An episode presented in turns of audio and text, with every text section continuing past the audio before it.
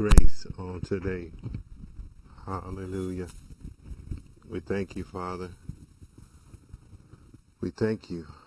We glorify you. We lift you up on today. We lift your name up.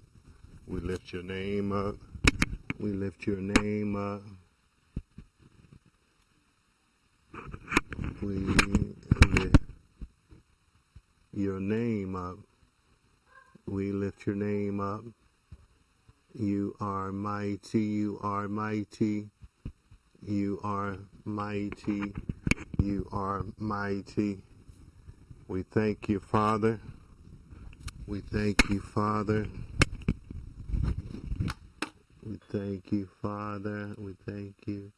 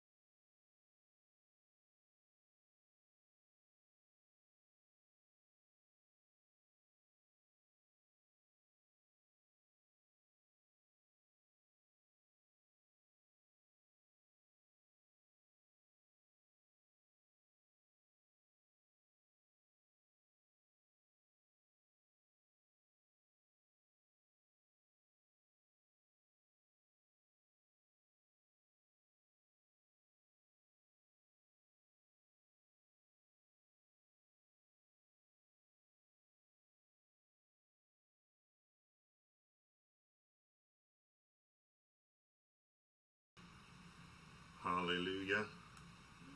We glorify you. Father, on today, we thank you for your word. We thank you for the actionable item of who you are. We thank you, Father.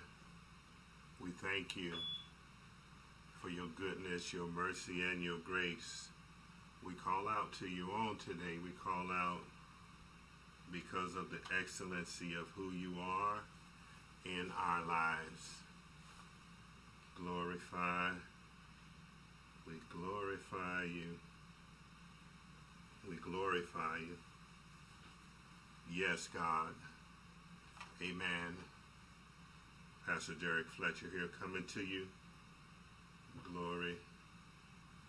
Hallelujah. On today, amen. On today, we're going to be sharing about God's provision. Amen. Glory. Amen. On today, Pastor Derrick Fletcher, let's pray. Amen. Had a little technical difficulty with the sound. Amen. I pre-checked it, but it still didn't want to do what it needed to do. And so on today, in the mighty name of Jesus, we thank you for your word. We thank you for the cover of your grace. We thank you that in you and in the name of Jesus, we have everything that we need and could possibly operate in. We declare right now that your word is a light, Lord God, unto our pathway, and that within us, hallelujah, your spirit reigns with our spirit, hallelujah, and that the soulish man, the man that makes a decision on serving God or serving the enemy is convinced and fully convinced right now about your word and about the Son who is seated at your right hand. And so we thank you that every word that we say, that every word that comes forward is blessed of you right now in the name of Jesus.